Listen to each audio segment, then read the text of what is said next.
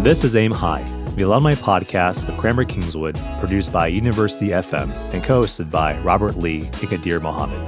In this season, you'll hear from both alumni and faculty, people making an impact all around the world and linking it back to their time at Cranbrook, a special place and community that leaves us aiming high wherever we go.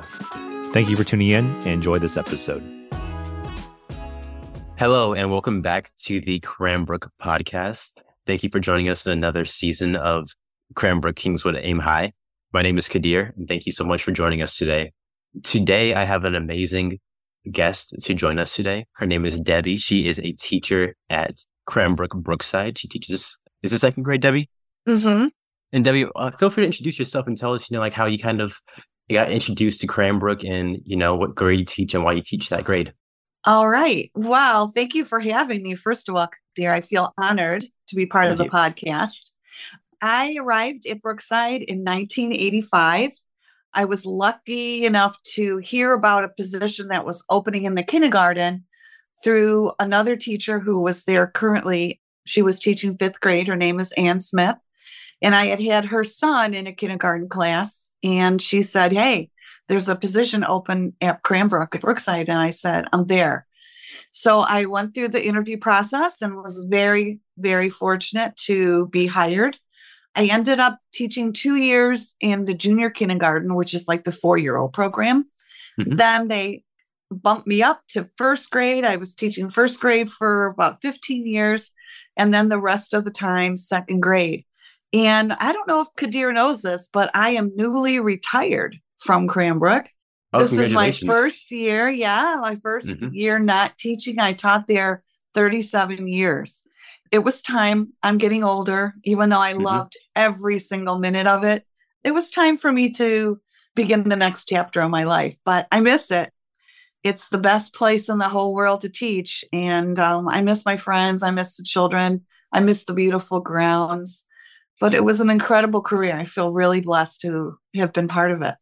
Absolutely. For those that don't know, I actually did not attend Cranbrook Brookside. I came to Cranbrook in the sixth grade in the boys' middle school. However, my brother, my younger brother, he did go to Brookside. He, I think he started there either in first or second grade, and I think you were his first, one of his first teachers at least at Cranbrook. I and he really was. spoke so fondly of you. Yep, ditto. It was a pleasure to have him in my class as well. That's amazing. So you said you taught for 37 years. That's I a pretty did. good run. What would you say some of like the highs and lows of your academic teaching career? Like what's some of the best parts about teaching at Cranbrook and some of the things that you think could be improved upon? Like what are some things that you think you really struggle with at teaching at Cranbrook? Wow, that's such a good question. The highlights, I could take hours to talk about that. First and foremost, I think the people. I think they're incredible teachers, master teachers, no matter when they join. We have a very extensive selection process and interview process. And so I really was honored to teach with some of the most incredibly creative, passionate, committed to education and kids teachers in the world. And I'm not just saying that, I really mean it. So that was foremost. Of course, the place itself is just extraordinary. You know, when do you get to go outside for a walk and you get the grounds, you know, over 300 acres of beautiful grounds. No matter what the season, there was always something to see and do. And I never took it for granted. You know, it sounds corny, but every day Yeah. that I drove up, I thought, look where I get to teach. I mean, it's just the beauty of the place and the classrooms that I've been was lucky enough to be part of were just beautiful, just cozy rooms. No two rooms alike, very, very different. My last classroom actually used to be the maintenance person's apartment. So there's like a little kitchen Okay. area and hmm the area. And well, they took some walls down and unfortunately removed the bathroom, would would have been very helpful Yeah. if you know little children. But Mhm. um, just a beautiful, beautiful spot. I could hear the bells from Christ Church clinging, and and you could look outside, and it's just beautiful to see. So I think those were some of the best things, and of course they support you to go and do more workshops or go to professional development. They also pay for us to get our masters and to continue our education. And I don't fantastic. know any other school that does that. Mhm. Really incredible. And I think that they really cherish the children. the most important thing to all the teachers were who are these children and how can we best meet their needs? And I think with the small class sizes that we had, we really got to know those children well. When it was time to write report cards, I could just say a report card. I didn't have to look at a form. I mm-hmm. really knew those children. And I think that made a huge difference too. So that's just some of the greatest things about Cranbrook.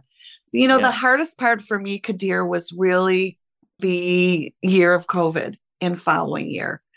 I Absolutely. think it's it was so difficult for these littles to be online and you know they have a short enough attention span as it is in the classroom and so imagine them at home with yeah. distractions, their pets, their parents, whatever. So that was really it was a big challenge. I think we did the best we can and I think we did a fairly good job. I really do. But it was Absolutely. difficult. And then going back the following year, we had very very small classes. The specialist often took a class homeroom and we had to teach with our masks on. And it's mm-hmm. pretty difficult to be an elementary school teacher with the mask covering your face because so much of teaching is your expressions and your smiles. And I have to say things like, I'm smiling at you under this mask, you know. So that was very, very challenging. Again, we did a good job. We really did. But I was luckily able my last year to get it back to as normal as possible. I wanted to have that last year with my class. I will say too, one of the other things that I love about Cranbrook Brookside is the yearly chapels, the plays that each grade level puts on. Yep. Because I've seen it myself where children that are very shy and not really confident start in first grade and by fifth grade, they're often one of the leads of the play. And it really carries over to their confidence in front of a group you know, working collaboratively to put on the production, doing the mm-hmm. music. The fine arts teachers, especially the music and drama teachers, were just extraordinary that way. And I watched it with my own kids, and it was really another part of what you almost would call the hidden curriculum, the little mm-hmm. sweet spots of things that it's not listed in the curriculum guide, but it goes on, and it's one of the magical things about the place.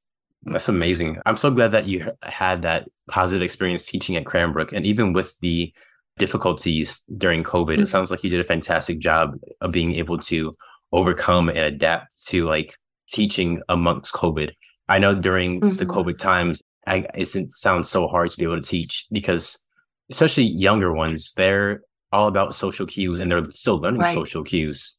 Yeah. And having to wear a mask inhibits that. So for you to be able to still teach past that and overcome that mm-hmm. uh, challenge and that barrier is an, is an amazing thing. How yeah. else would you say that you like kind of overcame teaching amongst COVID? Because I can only imagine how difficult that could be. Like you said, you probably did a lot of Zoom calls for teaching during that time period. We created a schedule which was very complicated. You know, thanks to um, the assistant head of our school, Kai Robinson, she helped put together like who's going to do what at what time. And we created a classroom page, and all their assignments for the day would be on that page. And that's something brand new. I mean, elementary children mm-hmm. didn't do that. Now, I think fifth graders, fourth graders might, but certainly not second grade. So, creating that, learning how to put all their assignments online. And then we would meet with them twice a day for approximately 45 minutes which is about their attention span online. And yes. even within the, the 45 minutes, every 15 minutes or so, I would change it up where you do something and then we change it up a little bit and try something else. I had to use a lot of creativity. Um, I used uh, my guitar, I would play, uh, I'd read stories, I had puppets. So I had to pull a lot of tricks out of my bag to yep. just to keep their attention and they really wanted to be there because they missed each other. That was the hardest thing for them. And and they missed me and I missed them. So to be able to actually see them was really great. You know, that year was difficult because we didn't get to like hug goodbye the last day of school. And we didn't mm-hmm. have a party. And there were a lot of things that we didn't get to do. But regardless, you know, those kids now are in fifth grade and they're doing well. But um, it was a huge challenge at the time for sure. Absolutely. Yeah. And kudos to you for doing such a, an amazing job during that difficult time period. Mhm. That actually brings me to my next question. When it comes to teaching, and I know it's different for every individual teacher, but I just want to know hear more so from you. Like, how are you able to cultivate that interest in learning for students? Because it's one thing for a student to go to school and you know go through the motions, but it's another thing for them to go to school to want to actually learn. And what I've Mhm. noticed, especially for like Brookside students, is that they're eager to learn. Like so many of them are just sponges. They just are ready for more information. And whatever you give them, they'll start to be able to synthesize and think. So how do you cultivate that learning and critical thinking environment for your students? That's such a good question. The first and foremost, I really feel, Qadir, is you have to set up an environment where they feel loved and they feel safe and that they matter. And so Mhm. when you create that really from day one, minute one, as they walk in the room, you greet them individually and you just make them welcome. And there are always students in the beginning that are a little more tentative and it might take them a little while, and that's okay. Besides the, you know, get establishing the environment, like cozy places to read and collaborative learning spaces. And we actually started something in the last few years at Brookside where they could choose where they sat. And so Okay. every day you could come in and choose where you want to be. And that made a huge difference. Unfortunately, if you were a little bit late to school, you were put where, uh, you know, you wherever was left, but it mm-hmm. still worked out. And I had a variety of different tables, tall tables, tables where they could literally sit on the floor just to meet everybody's needs because everybody needs something different and it can be different day to day. So the environment was huge. And then I think that I, as a teacher, had to demonstrate my passion for whatever we were doing, my investment in it. I had to be interested in it, whatever it would be, and bring them into it as well. And the other piece for my classrooms always is the ability to know that they don't have to know everything right away. They're in second grade. It's Mhm. okay to make mistakes, which was hard for them. Developmentally, second graders, we call it the eraser age because we go through so many erasers because they are so self critical.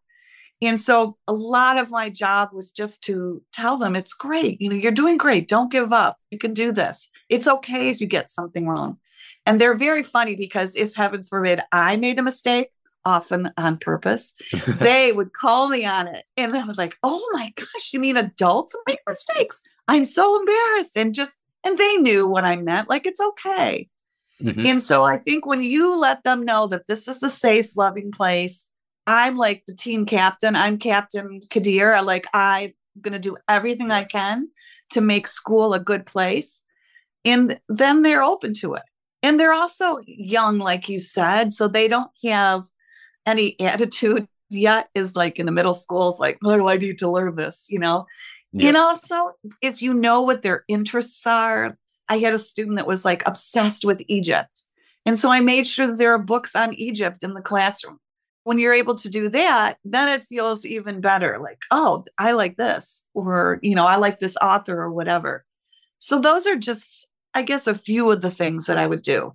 And it seemed to work. Absolutely. Do you have like a favorite subject that you prefer to teach over the others? I love literacy. I love, love, love teaching reading. I love teaching writing.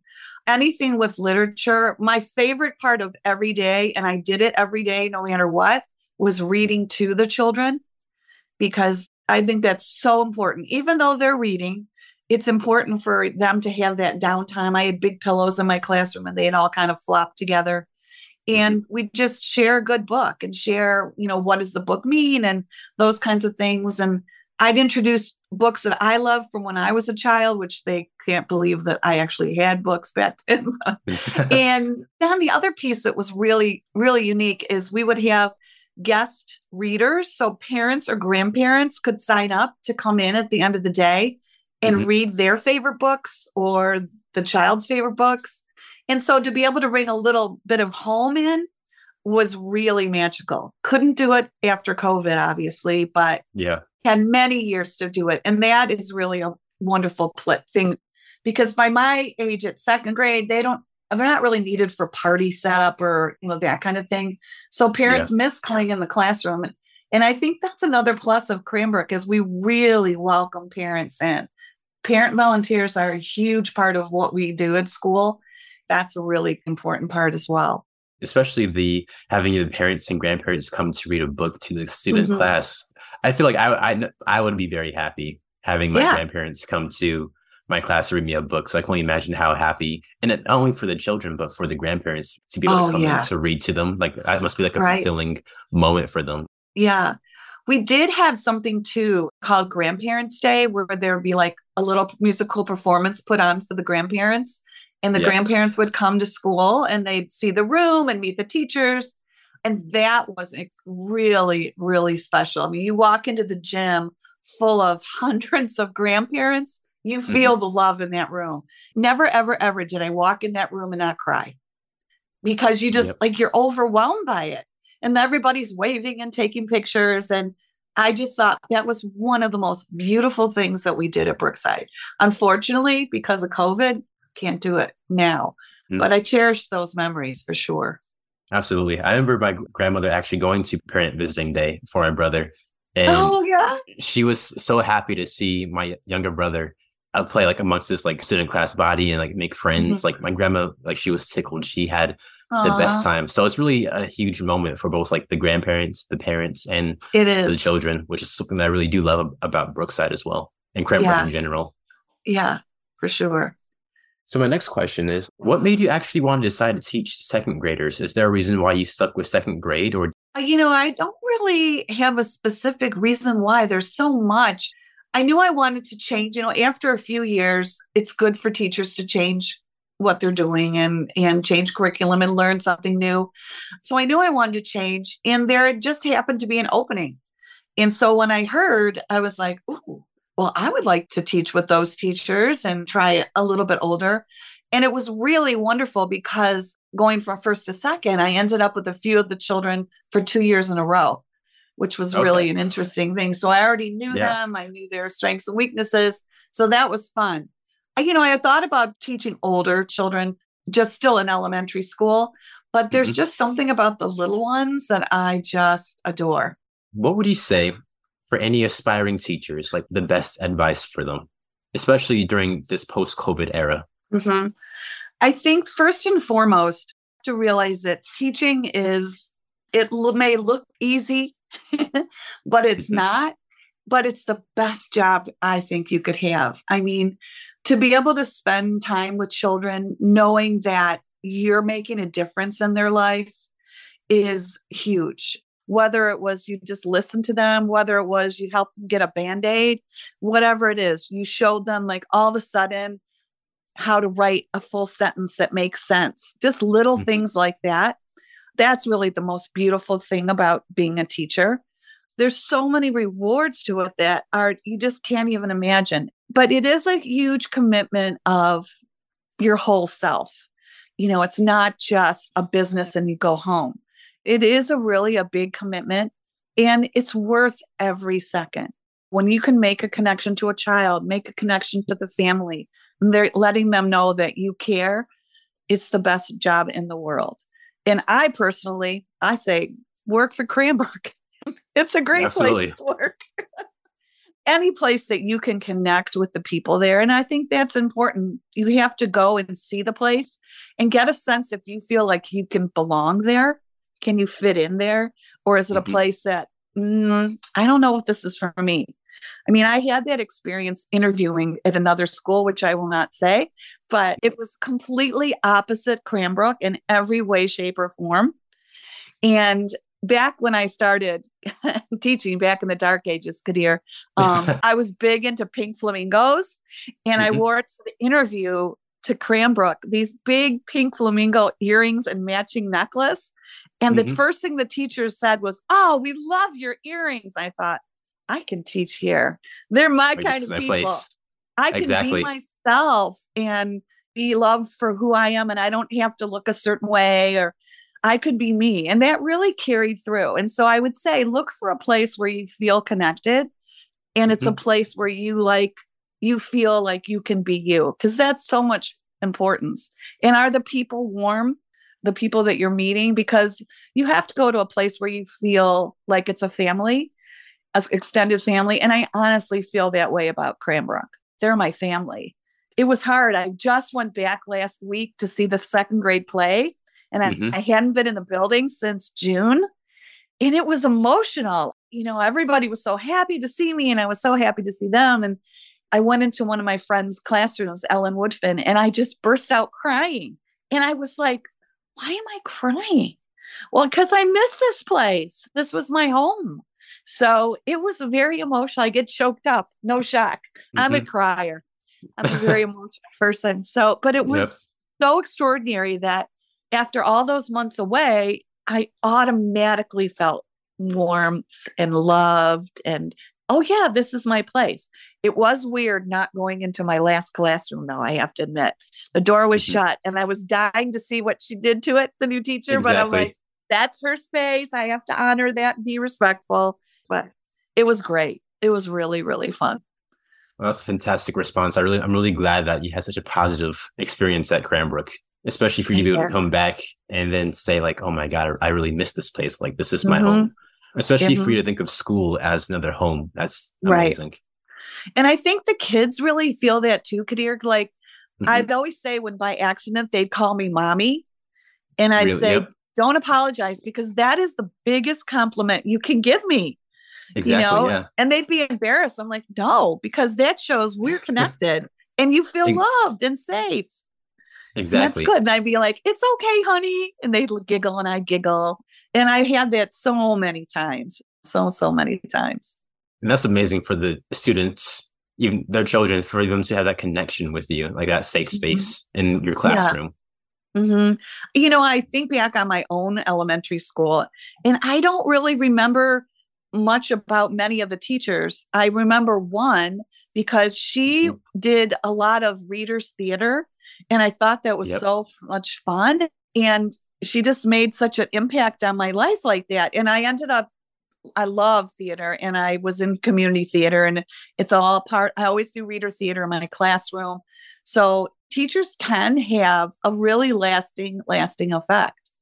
I have to say too that one of the most important things about being a teacher is also being aware of what you say and how mm-hmm. you say it. I think that's also very important because children they're so young and impressionable and mm-hmm. they spend the majority of their day at school and the mm-hmm. only other place they spend that much time is at home so like those are the two most time consuming areas right. in their life so exactly. if they're going to school it needs to be a safe place and i'm so glad that you're able to cultivate that in your classroom thank you thank you of course well this is wrapping up this is coming to the end of the podcast if there's one thing that you could say was the most satisfying and fulfilling moment as a teacher like a moment that you can identify that you hope all teachers can also share, what would be that moment for you?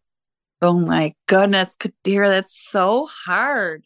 I think honestly, one of the many, many times I can remember just when I've had a very difficult child, child with a lot of emotional needs, a lot of academic needs. And every day was a battle for him, even just to get out of the car because he knew school was going to be very hard. Mm-hmm. And it was a battle. Sometimes getting him to stay in the classroom was a battle. And as the year went on, he felt safe and he felt he knew that I was there to help. And I just sort of figured him out how the previous year he would misbehave because then he, the teacher would kick him out of the classroom and then he wouldn't yep. have to do the work. And so, really early on, I said, Listen, I know last year when you were in Mrs. So and so's class, you did this. And he looked at me like, How in the world do you know? Yeah. And I said, I got you, buddy. And I know you don't have to do that here. I don't believe in kicking some child out. I think that's humiliating no matter what the situation is. You can separate children, but to kick mm-hmm. them out, no. So he and I just had this moment. We looked at each other and he smiled. And then school was an okay place for him. And knowing that I had that moment with him was one of the best moments of my career. He ended up leaving Cranbrook after second grade, which was the mm-hmm. right thing for him because he needed a school with different services that we just didn't provide.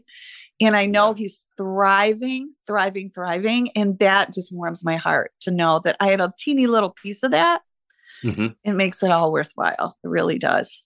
Yeah. It sounds like as a teacher, you're really aiming high and just providing that best care and the best, like you're able to understand that what the child needed wasn't at that school essentially and it was and it was hard it's a hard message to give parents too right you know because mm-hmm. you want your child to have that dream but often children that leave cranbrook can come back at another time whether it's middle school or upper school you That's know true. and sometimes they just need that time in elementary school to have a little more support and then they can often come back so he might be back we don't know i hope so Absolutely.